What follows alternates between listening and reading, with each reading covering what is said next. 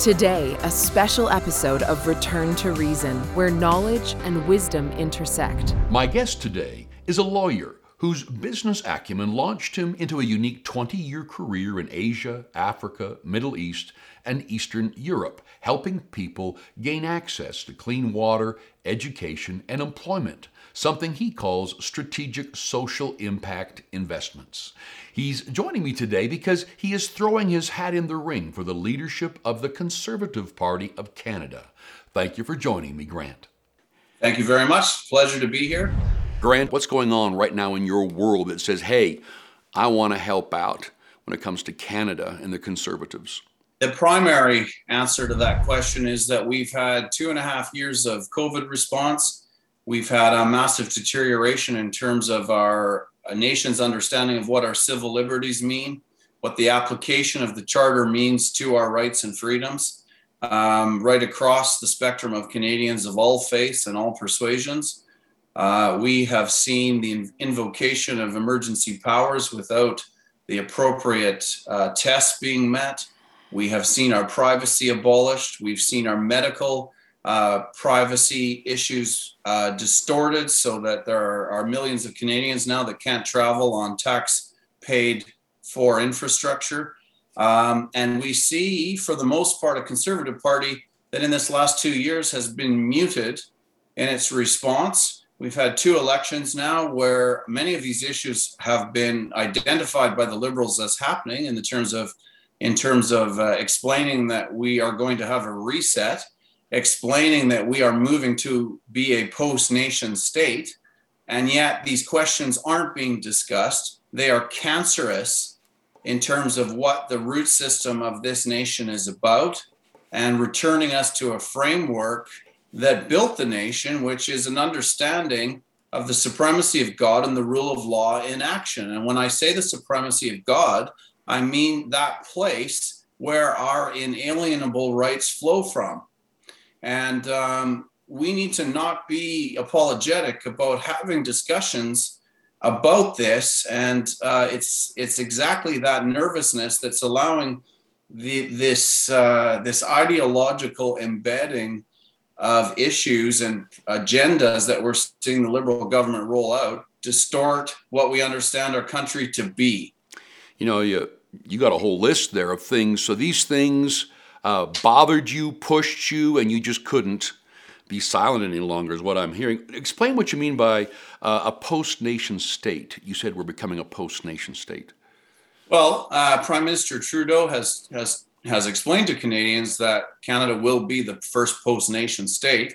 That's a very interesting discussion because a lot of North Americans have no concept of what it means to be a post-nation state. If you look at what happened in Europe, you will have seen in the last few years the U K leaving the E U. And they they left the E U because they weren't feeling like they were in control of their money or their their laws and their borders. And what was happening was the sovereignty of the British people was being pulled into the structure of the uh, the European Union and the governance that was emanating from Brussels.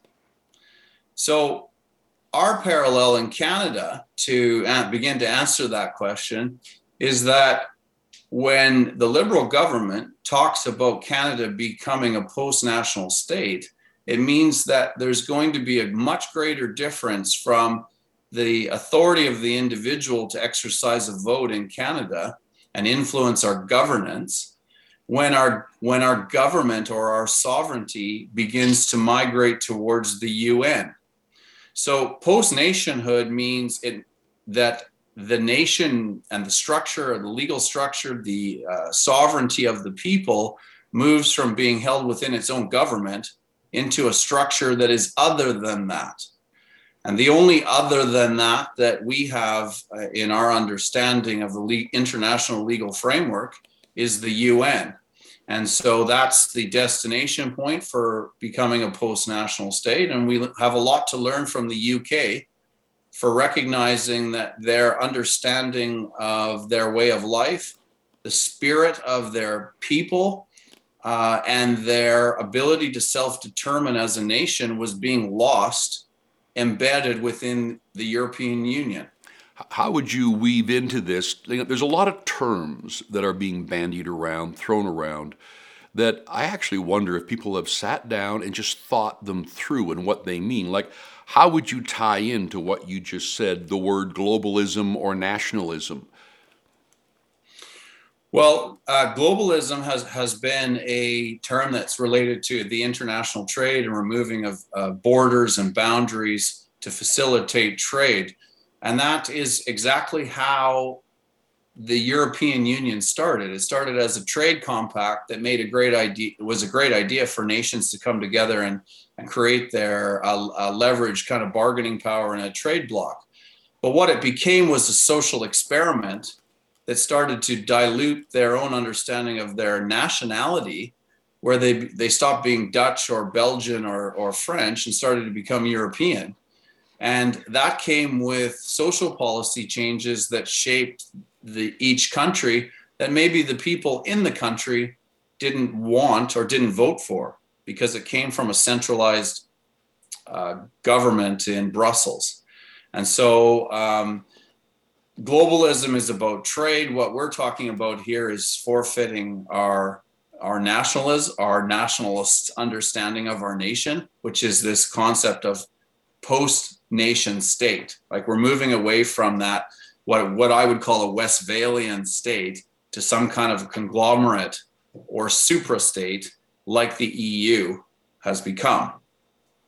A lot of, of the emerging generations today, I mean, our universities and everywhere else, you know, they would have a, um, depending, words change, and then we use different words to say different things, which is why I, I like defining things when people speak. But, you know, they look at nationalism or being proud of your country, being strong for your country, as a problem when people around the world um, have lack and we have so much, you know, that they see this as just meaning everybody should just share and share alike, very socialistic in their thinking.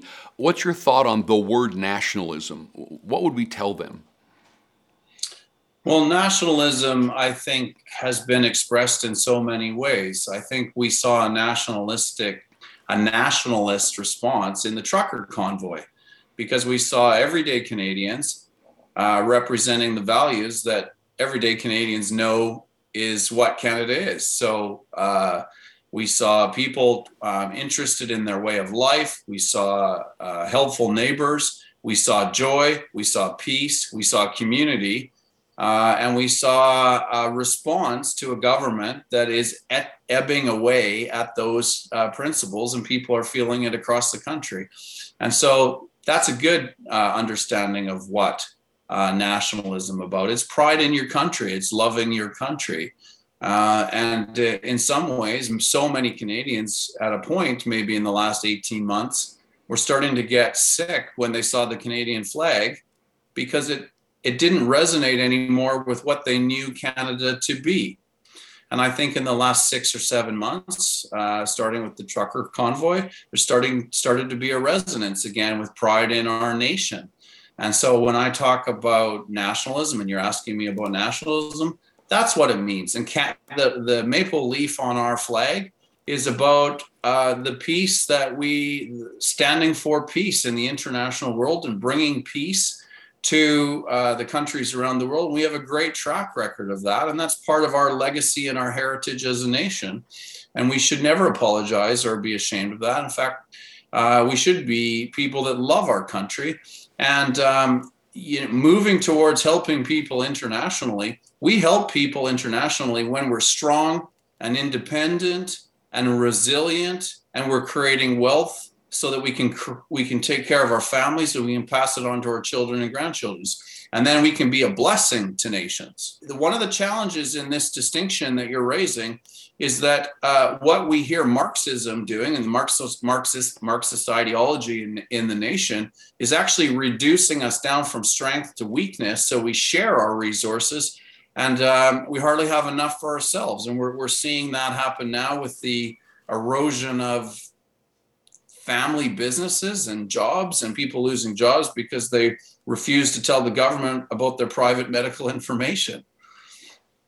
I've heard it said by people that the countries that have the most freedom and free enterprise are the places that they look after the marginalized and the hurting the best. Would you agree with that statement?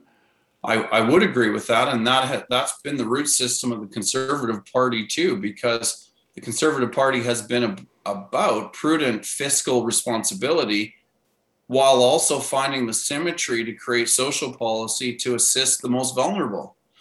And that's exactly what we need to be doing. And that's what Canada has been about. And we're losing that message, even in the leader, the leaders' discussions now. We're not hearing that. I've heard the comment that Canada has forfeited its sovereignty. Would you agree with that, or what would you mean by that? When I uh, talk about uh, that concept of forfeiting our sovereignty, uh, I don't think we forfeited our sovereignty. I think we're sleepwalking to the edge of a cliff where that'll happen. And unless Canadians start to realize that there are levers uh, within our economic structure that uh, when we arrive at a point where we can no longer repay our, our debt, there are bankers that will look for that debt to be repaid. And there are inevitable consequences to not repaying debt. And I think that our country is not talking about that. We're moving to discussions about putting our currency on blockchain. Um, there's all kinds of discussions about not worrying about what our monetary, our fiscal policy is because money is so cheap, but there's not there's not a free lunch. And this issue of our debt and forfeiting sovereignty are interconnected. And I think we need to be very aware of that connection when you consider the direction of the United Nations and, and that gravity that exists within the United Nations to move countries into a global alignment.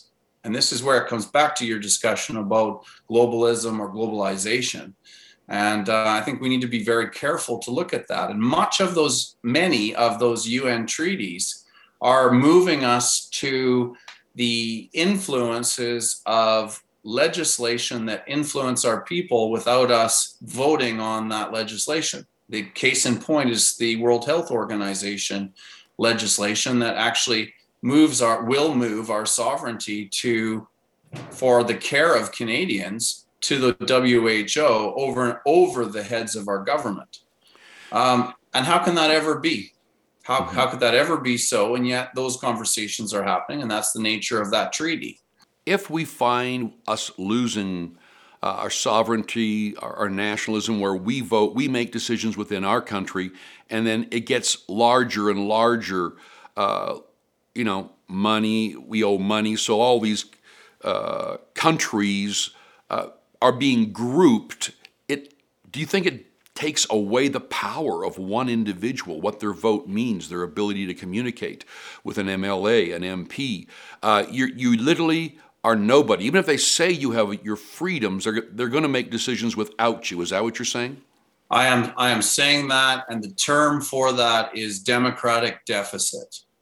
And that means there is a, a massive length between where governmental decisions are, are made and how they're influenced on the ground with the grassroots people. And the longer that chain is, the less influence the little person at the end of the chain has to rattle the chain to affect the governor.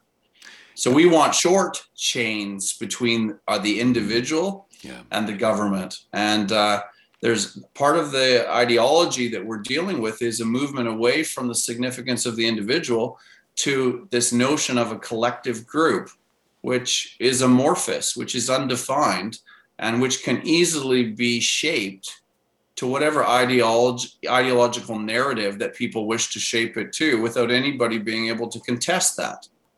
And that's why democ- democracy is so powerful. I know that our university students and those who are in kind of the emerging generations, they we talk about in our generations past about the rights of the individual. They seem to talk a lot about the rights of groups, a group of people. Um, but would you say that having individual rights is the best thing that could happen to any group? It, it absolutely is, uh, because it's the rights of the individual that allows people to live freely And if you bring that home to our nation, what are what are the promises that have been breathed into the spirits of generations of Canadians? It's it's the opportunity to build a business. It's an opportunity to raise a family. It's an opportunity to buy a house or or land. It's the opportunity to raise your children uh, with the perspective ideologically or from a faith perspective, the way that you wish. And that's an individual right. And that's been what has been celera- celebrated in our nation. And yet what's happening in relation to the ethos that the Liberal government is bringing in is that we're moving to a prescription that doesn't appreciate the individual standing up to the ideology of the government. And that's exactly why uh, Prime Minister Trudeau's conversa- uh, comments around the, the trucker convoy were so repugnant to so many Canadians. Because it was a, it was about a group of people, not individuals who were Canadian citizens with individual rights protected by a Charter of Rights and Freedoms. So then where does truth and transparency, like the whole truth, how do we get that back? Well, first of all, why is that so crucial to steering Canada back on track? And maybe how do we do that? Well, I think that that's it's such a, an essential question, because when you look at truth and how truth has been portrayed, a very good example of that is that's that shot of Prime Minister Trudeau bending a knee in the Black Lives Matter uh, demonstration, wherever it was. I think it was in Ottawa, and that being celebrated. And then we see the truth of someone bending a knee at a, at a peaceful demonstration in Ottawa, and militarized police on horses riding through crowds. So how do you discern the truth there between what is right and wrong? In one case, one action is approved of and is right. And in the other, even though the action aligns with our charter and our freedoms, it's suddenly wrong and people are being arrested. So uh, this is where truth is becoming an aberration, and we need to get back to an actual understanding of what the words mean in our charter. And that those are those are the disorientating realities that have come through COVID, through fear uh, of disease. And, and I believe the government has utilized that uh, fear that Canadians have had in terms of their concern for their health to roll out uh, more control by government and to marginalize our rights and freedoms. Canada and our future. Um, what could Canada do? I mean, I've often heard people say that the potential in Canada is incredible, from all of our resources to brilliant people. I mean, we ought to be one of, I was chatting with one guest and he said, like, I mean, we ought to be in the very top of the heap when it comes to countries with what we could do with this nation. Talk to me a little bit about Canada's potential and what we need to do. Well, I think Canadians need to start to really think for Canadians and think for for Canada as a sovereign state. And for a long time, our nation was uh, the younger brother or child of the U K and then the younger brother of the U S. And I think it's time for us to grow up in terms of recognizing where our place is in the world, what weight class we punch in in terms of different the different sectors. Uh, and then also recognize that our nation is placed between the world superpowers in terms of trade. So on our east, we have the European Union. On the, our south, we have the U S. On our north, we have the Russian Federation. And on our, our west, we have Asia, and particularly China.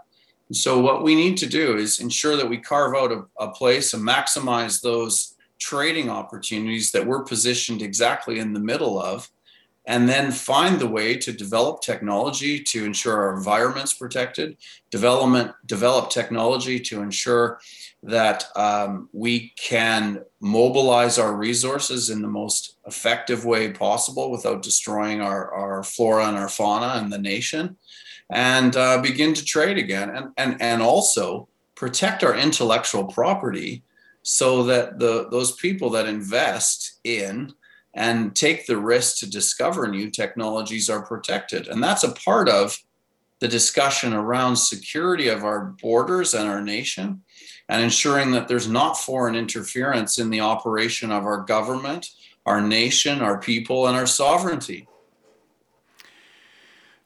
you know, when you talk to people about conservatism and and putting in leaders, they seem to be divided often as a party, or, you know, it, it seems like they have a hard time getting behind something and getting an agreement. We have those who are focused totally on the so, uh, social issue, and and those who want a great country, and then they seem to get split. Uh, what do the Conservatives need to do? I mean, if you're running to be uh, the head of the Conservative Party, you're going to want the Conservative Party to get in. Um, what do the Conservative, what do you guys need to do uh, to get there? Well, I, again, I think it, it, it need, there needs to be a recognition that this, this game that's played to win the leadership of the Conservative Party and then try and shift left to try and win an election in terms of appealing to what some Canadians call blue liberals is not is not the approach. I think the approach is to uh, look at the issues that are causing disunity in the party uh, and actually find our place and have a consistent message without double talk.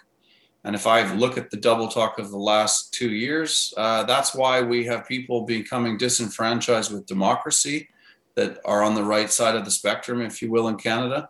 That's why we're seeing the emergence of new parties, because people have given up on the Conservative Party. And I think if if people begin to discuss, and, and I'm discussing with many Canadians now, the issues that are really important for them. So when I hear uh, some of the candidates for the leadership of the Conservative Party talking these days, I hear discussions about putting more money in people's pocket and putting uh, taxes down so they have a higher standard of living, and, and uh, talking about how we're going to reduce inflation. And those are all important things, and we need to deal with those issues. But that's not why uh, the, the truckers drove to Ottawa. They drove to Ottawa because the fabric of the nation is being torn, and they know it. And perhaps they're they're not articulating it the way that I am, but they're seeing their nation that they love be undermined and deconstructed. And I think that the Conservative Party needs to return to a discussion about what's really going on and recognize that unless they start having authentic, real conversations about what the, the Canadians on the right think about this nation, they may risk further fragmentation and never being back in power. The problem for our nation is we cannot deal with another five years of an accelerated deterioration of our of our of our nation state the way that we're seeing a la liberal. So we need a response, and this goes to part of the discussion uh, around my answer for why I'm doing this, because we got we actually need to delve into these issues. And I I sometimes think the everyday Canadians that I'm talking to are, are seeing these issues a lot more clearly than the party is. How would you tackle inflation? I mean, yeah, if, if we continue, you're saying, you know, th- this is going to be so bad for us. So if you got in, how would you tackle inflation right now? What would you do? I would unleash our our our, our resource economy again and get the economy moving.